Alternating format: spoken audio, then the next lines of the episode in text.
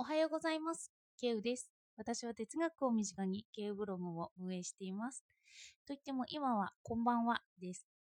あの今日朝アプリの調子がおかしくて収録ができなかったんですよ。それで仕事から帰ってこんな夜中に収録しています。あの今日もマーケティング論について学んでいきたいと思います。哲学を身近になのにどうして連日マーケティング？と思われる方もいると思うんですけど読めば読むほど私にとっては哲学に近いんですよ。の私のコンセプト哲学を身近にの身近な部分に近いなと思っているのでしっかり学んでいこうと思っています。哲学って普遍性を追い求める面はあるんですけどそれだけを求めていくと科学と一緒になってしまうんですよね。ここでの科学は実験をすると同じ結果が出てくるものというような感じで捉えています。そして近年私は脳であるという科学的な思い込みが発展していった結果人工知能と人間とが同列視されるようにもなっていると言われているんですよね。でも人間は機械じゃないしそんなところを学びたいとしたら人間ということを学びたいとしたら人間の数多性とか人間の多様性なんですよね。そしてその多様性を取り扱っている学びとしてはマーケティングがあるんだろうなと私は思いますなので私はマーケティングに惹かれているんだろうなって思っています。そしてレビットさんの本にはこんなことが書かれていました。実際にビジネスのマネジメントが決して科学にはなり得ない常にアートの世界であるのは何事においても毎日の仕事の具体的な手引きを制作することはほぼ不可能でどんなチェックリストもそれだけで全ての人に長期間有効であった試しがないからだだからこそ、稀有な才能や並々ならぬエネルギー、鉄の心臓を持ち、責任感と責任説明を果たす偉大な能力を兼ね備えた経営者に特別の尊敬が払われるのだ。という一文です。のここで言っているのは、あの、マーケティングとかそういうのに沿った経済って何が成功するのかっていうのは時代によったりして変わっていくんですよね。数多性が基礎になっているので、ある一定のこうすれば成功するというのがないんですよ。だから一番初めはみんなパイオニアだったりするんですよね。だからそこで成功している人にみんな称賛とか尊敬の念を抱くというふうに言っています。私はハンドルネームケウなんですけど、そういう独自性を持つケウに憧れるからこそ憧れて名前を付けたという由来があります。私のことは置いておくとして、この文脈がどこで出てきたのかというと、製品ライフサイクルを説明している箇所です。今日はその説明をしようと思います。よかったらお付き合いください。製品ライフサイクルとは、いわゆる流行りとか廃りの曲線のことを言います。大成功した製品の歴史を時系列に見ていくと、同じような曲線が書かれているとレビットは説明します。まず第一段階は開拓です。市場の開拓であって、まだ需要が明らかになっていない新製品の登場とかです。パイオニアと言ったり、まあ他の人から見て、え、こんなの流行るの？みたいな、初めはもう偏見の目で見られるようなのが開拓ですね。そして新製品が普及されていく過程、それが第2段階としての成長です。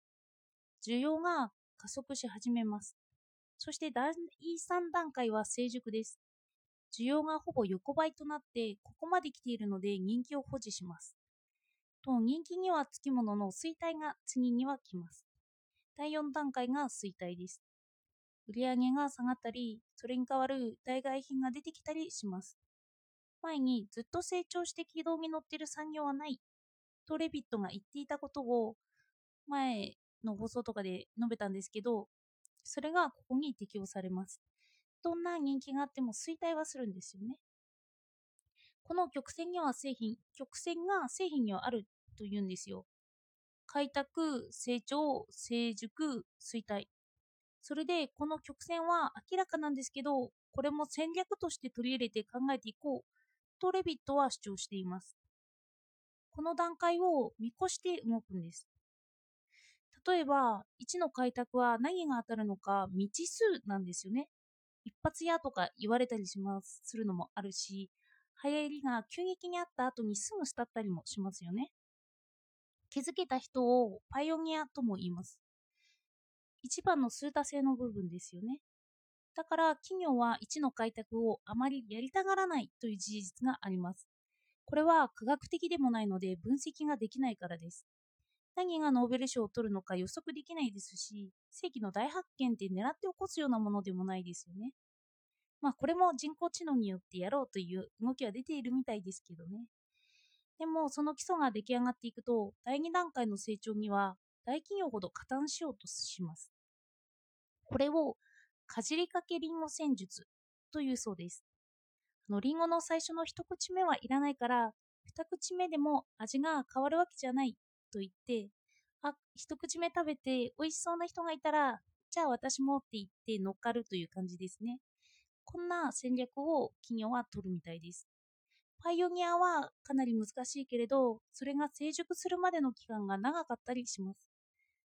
これとかだとずっと昔からあるメルマガだって、ちょっとうさんくさいし、一般的ではないというイメージを持ってますよね。だから一般的に乗るまでこの成長という過程が必要になってきます。そもそもはこの成長に乗せられなければ、まあ、曲線も描けないんですよね。あの、みんなに普及しない。あ、あの、私はメルマガをやってるので、よかったら登録してくれると嬉しいです。の、2での成長から成熟になりますが、ここでも戦略を見るとすれば、ここでまた成長を作り続けていけばいいことがわかります。デビットはここで実際にこれをやって成功させた企業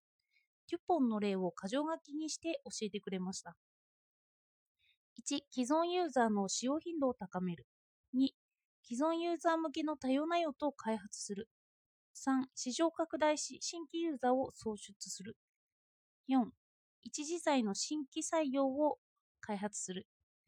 これらを戦略として説明していました。の成熟し成熟しちゃったとして、それで次は加工なのかなと思いきや、また成長段階を見つけるという意味ですね。さらには、一次素材として取り扱ったものを他での使用で考えるんです。そうするともう成長曲線の一番初めにまた戻っていくというような感じですよね。これは例えばストッキングとしてナイロンを履くものだと扱ってきたけれど衰退しそうだった。でもナイロンって履く他にもなんか軍事製品やタイヤ製品にも使えるぞという発見があったり、他にもゼラチンを食べることに着目して成長してきた企業が、不意に女性の除光液としての効果をゼラチンに見つけることで、その需要を拡大していくというようなことがあったみたいです。そうなると、またずっと成長曲線を描けますよね。あの衰退が来ないようにずっと考え続けていくみたいです。私は今ブログをやってるんですけど、なんかブログもオワコンと言われたりもしますよね。